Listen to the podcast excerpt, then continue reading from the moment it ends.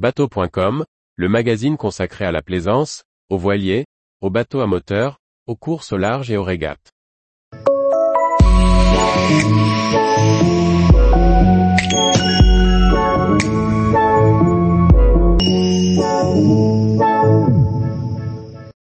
Stage World Sailing, une formation sécurité qui devrait être obligatoire pour tous les marins.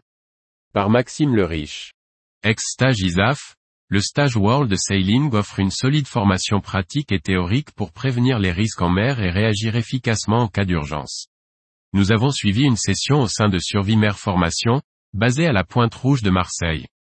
Fondée en 2001, Survie Mer Formation est spécialisée dans les formations à destination des travailleurs offshore, des pilotes d'hélicoptères et des plaisanciers.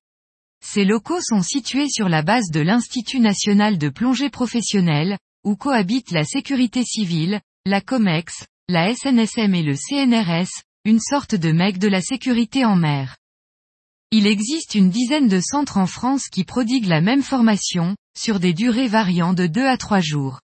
Et cette formation est de plus en plus sollicitée, comme nous l'explique Xavier Mouchet, un des dirigeants de Survie Mer Formation. De plus en plus d'organisateurs de courses à la voile obligent les coureurs à suivre le stage World Sailing. Mais nous accueillons également des plaisanciers ayant pour objectif de partir en croisière, en famille ou en équipage réduit. Tout coureur, professionnel ou amateur, devant s'inscrire à une course pour monocoque ou multicoque dont le règlement de course fait référence au RSO, est concerné. Selon l'article 6 des RSO, pour les courses en équipage, deux personnes minimum doivent être formées et au moins 30% de l'équipage. Pour un équipage de mini, 100% des équipiers doivent être formés. L'équipe pédagogique est composée d'une dizaine de formateurs, qui apportent tous une expérience importante dans le sauvetage de marins.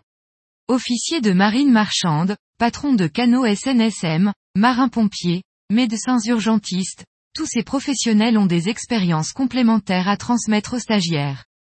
Le formateur détaille, nous sommes reconnus par des organismes tels que l'AFNOR, l'IMCA et l'IASST, ce qui nous permet d'avoir des retours d'expérience sur les accidents en mer. En voile, la traçabilité des accidents est encore assez limitée, mais ça progresse.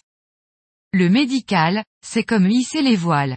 Pour savoir faire, il faut pratiquer, nous scantons dès les premières minutes du stage. Et nous n'allons pas chômer durant ces trois jours. L'équipe alterne dans un rythme soutenu phase théorique et exercice pratique. Le tout avec minutie, malice et professionnalisme. Et comme le précise Xavier, l'équipe de formation prend en compte les liens étroits entre matériel et préparation humaine des situations critiques.